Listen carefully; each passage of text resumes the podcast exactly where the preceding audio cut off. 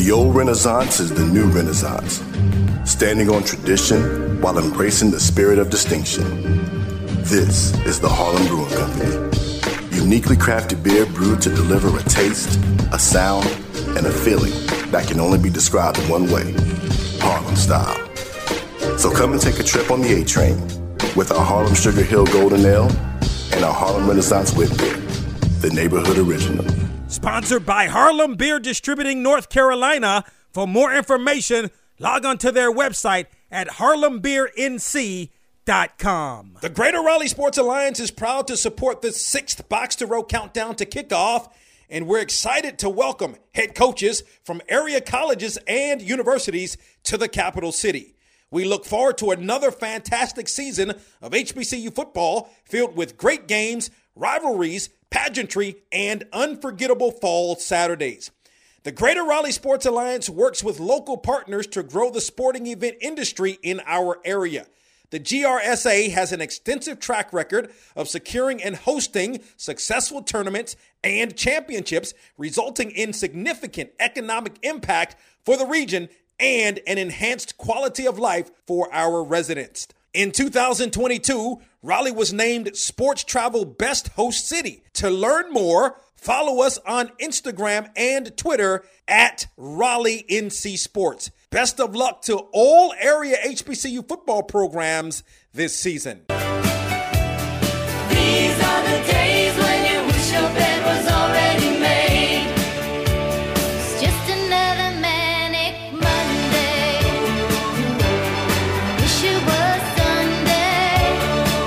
Got it locked to the HBCU Football Daily Podcast for today, Monday, September 4th. I'm Donal Ware. It's Labor Day, uh, but we're laboring on this Monday as we've got to recap week one in HBCU football, and it was a pretty exciting week, as a matter of fact, in HBCU football. Things kicked off on Thursday. West Virginia State fell to Morehead State 37 to 35.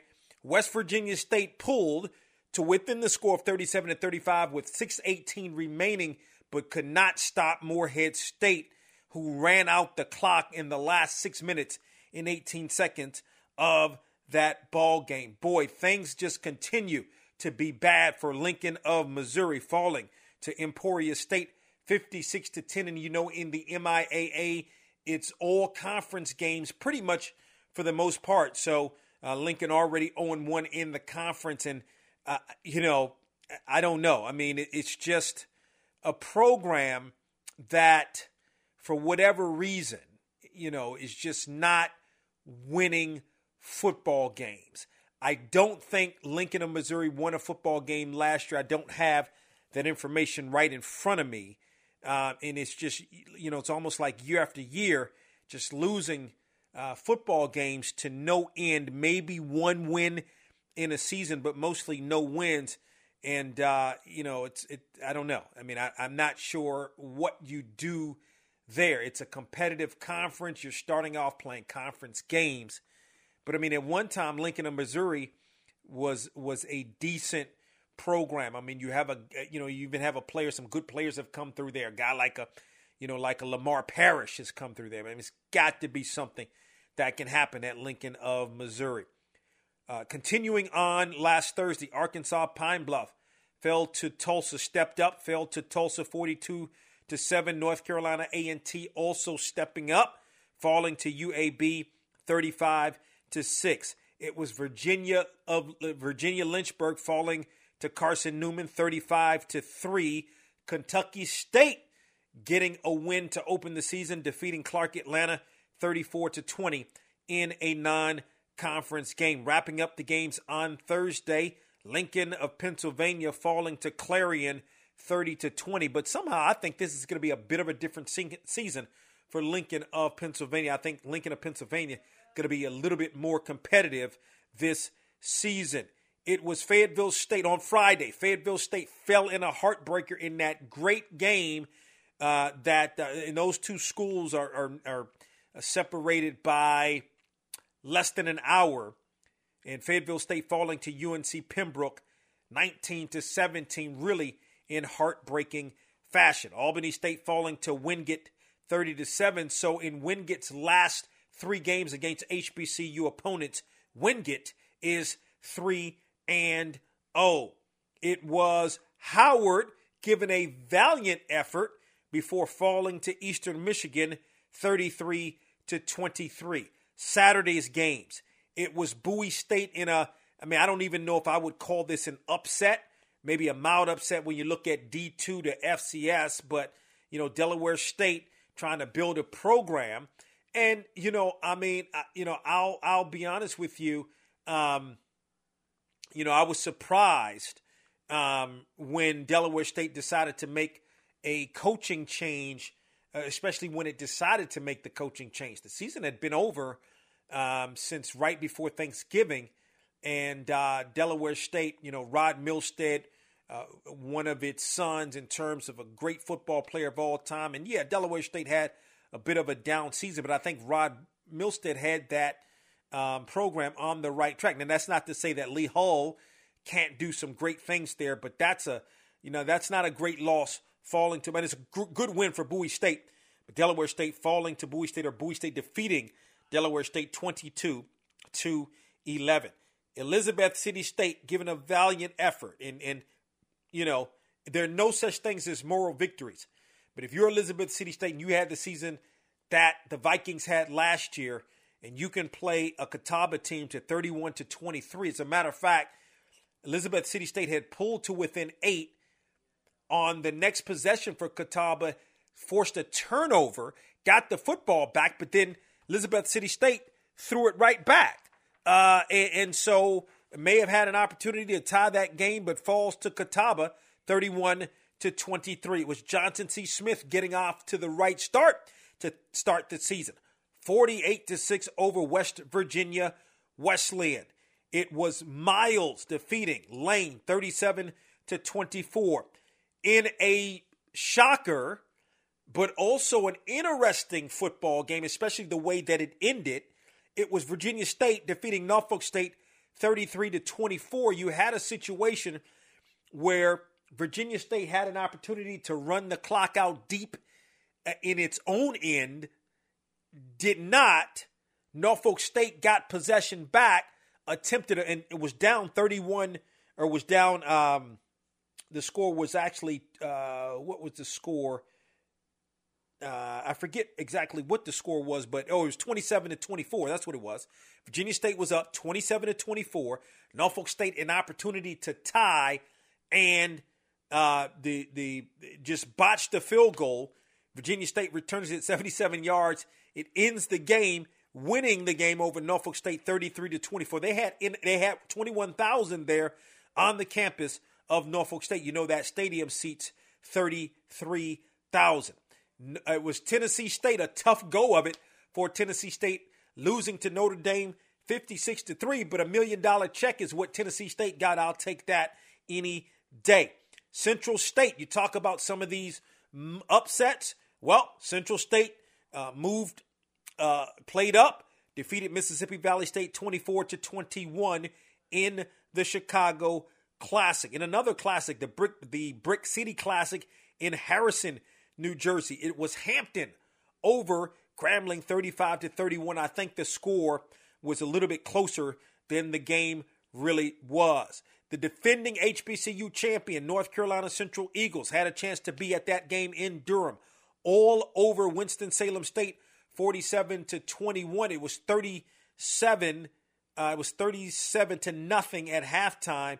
Central was up, and Winston didn't play bad in the first half. It's just, I mean, North Carolina Central just has a really, really good football team. Davius Richard, the quarterback's really, really good quarterback. In a matchup of top five teams, Alabama State defeats Southern 14 to 10 in the Labor Day Classic in Montgomery.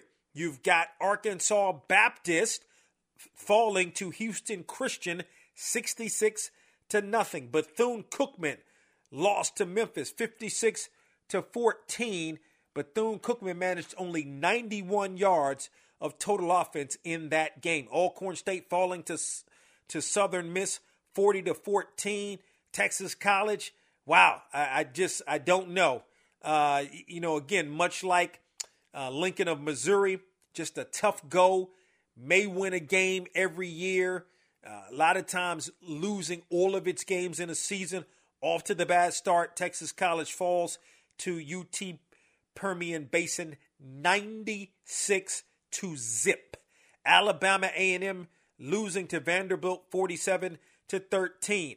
It was Allen defeating Erskine 24 to 17. First year in the uh, as full members of the SIC are the Yellow Jackets. Erskine, a member of the SAC conference, which is a very tough conference. Benedict making a statement, looking to defend that Division II HBCU national championship all over Shaw, 52 to nothing. A lot of I, I expected that to be a much closer game than it was, uh, and we'll see how things play out for Shaw the rest of the season. Uh, but Benedict certainly looked good. South Carolina State falling to Charlotte, stepping up and falling to Charlotte 24 to 3. Doesn't get any easier next week. South Carolina State on the road at Georgia Tech. Florida Memorial falling to Ed or defeating, excuse me, Florida Memorial defeating Edward Waters 38 to 24 in the Big Cat Classic down in Jacksonville. With St. Augustine's falling to Lenoir-Rhyne 45 to 7. Bluefield State all over Livingstone 41 to 7. Welcome to the CIAA. That's not a conference game, but welcome to the CIAA to uh, welcome to the CIAA Bluefield State. In an upset, Morgan State defeating Richmond 17 to 10.